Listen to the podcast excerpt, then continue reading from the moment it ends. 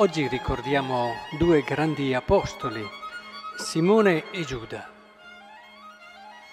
E allora con voi, guidato dalla parola di Dio che abbiamo appena ascoltato, vorrei riflettere questa sera sulla missione, sull'anima della missione dell'Apostolo. Cosa deve fare l'Apostolo? Certo, annunciare Cristo, ma perché? Cos'è che intravede l'Apostolo? Perché dire semplicemente annunciamo Cristo eh, può diventare anche eh, motivo di una sorta di crociate, di un voler portare della gente a pensare come pensi tu, nel creare una sorta di persone che ti seguono e così via, che non è il cristianesimo, il Papa ce lo ripete spesso. E allora andiamo nell'anima, nel profondo della missione dell'Apostolo, che non è creare dei seguaci, ma annunciare una bellezza. Se avete ascoltato con attenzione, la lettera agli Efesini ci mostra, e lo intuiamo benissimo, questo filo e questa armonia stupenda. Fratelli, voi non siete più stranieri né ospiti, sta raccontando una bellezza, sta raccontando la bellezza di queste persone, gli sta raccontando un destino stupendo. Non siete più stranieri, non siete più ospiti, ma siete concittadini dei santi, familiari di Dio, edificati sopra il fondamento degli apostoli e dei profeti, avendo come pietra d'angolo lo stesso Cristo Gesù.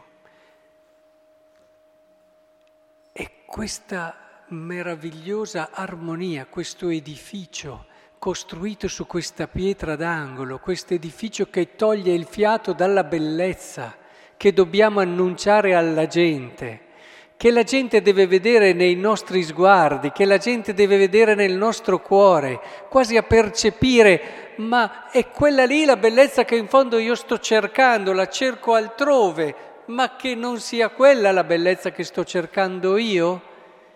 È lì che nasce quell'attrazione propria del cristianesimo che è fondamentale e continua in lui tutta la costruzione cresce ben ordinata che ti ricorda l'armonia, l'ordine la bellezza, per essere tempio santo del Signore. E lui anche voi venite edificati insieme per diventare abitazione di Dio per mezzo dello Spirito. E chi parla, chi scrive, eh, testimonia di aver percepito di star vivendo una bellezza e la vuole trasmettere agli altri. E tutto questo perché c'è una pietra d'angolo che è Gesù Cristo e ancora in Lui, dice, in Lui tutto cresce. Ecco allora il valore, la grandezza dell'annuncio che trova in Cristo il suo cuore, ma in Cristo non perché lo dobbiamo mettere lì come punto dottrinale decisivo. Ci sono persone che hanno ben chiaro che Cristo è il cuore, il centro dell'annuncio cristiano, ma ce l'hanno chiaro come un punto dottrinale. No, non basta. Tu devi far capire che Cristo non è solo che dobbiamo convincerci che tutto passa di lì. Certo, tutto passa di lì, ma perché?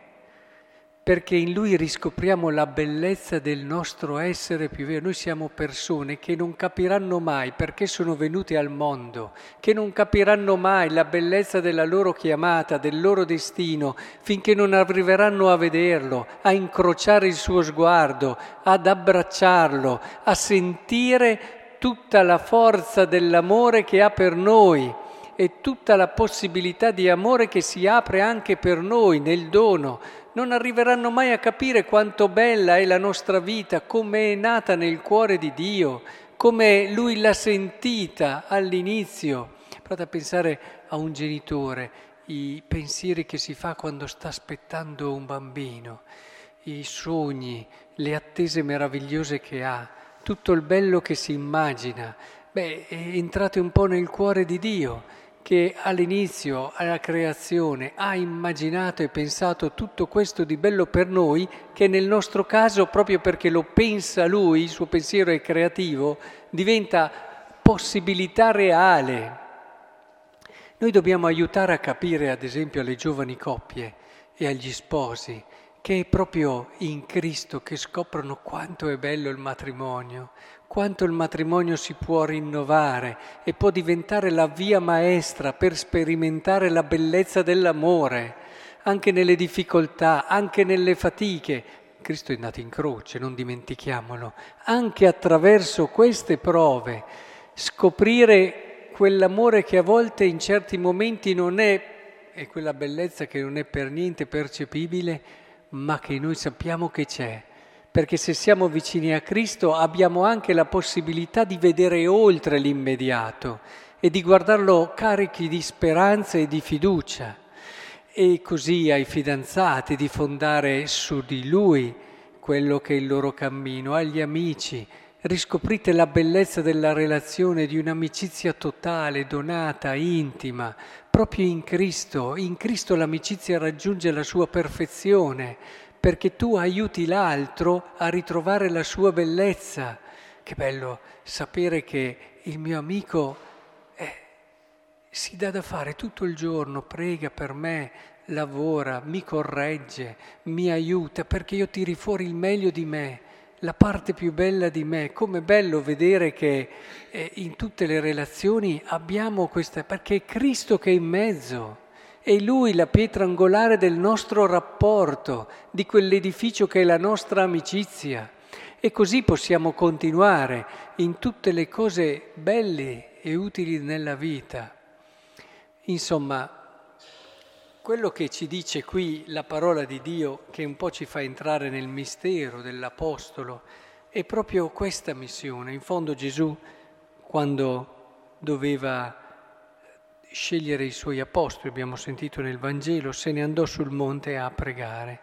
Passò tutta la notte pregando Dio, per scrutare nella preghiera il pensiero di Dio, quel pensiero di bellezza che lo ha guidato in tutte le sue scelte, perché se non ne siamo convinti noi che la scelta secondo il pensiero di Dio è quella di una bellezza superiore, ancora più grande, come faremo mai ad attirare gli altri?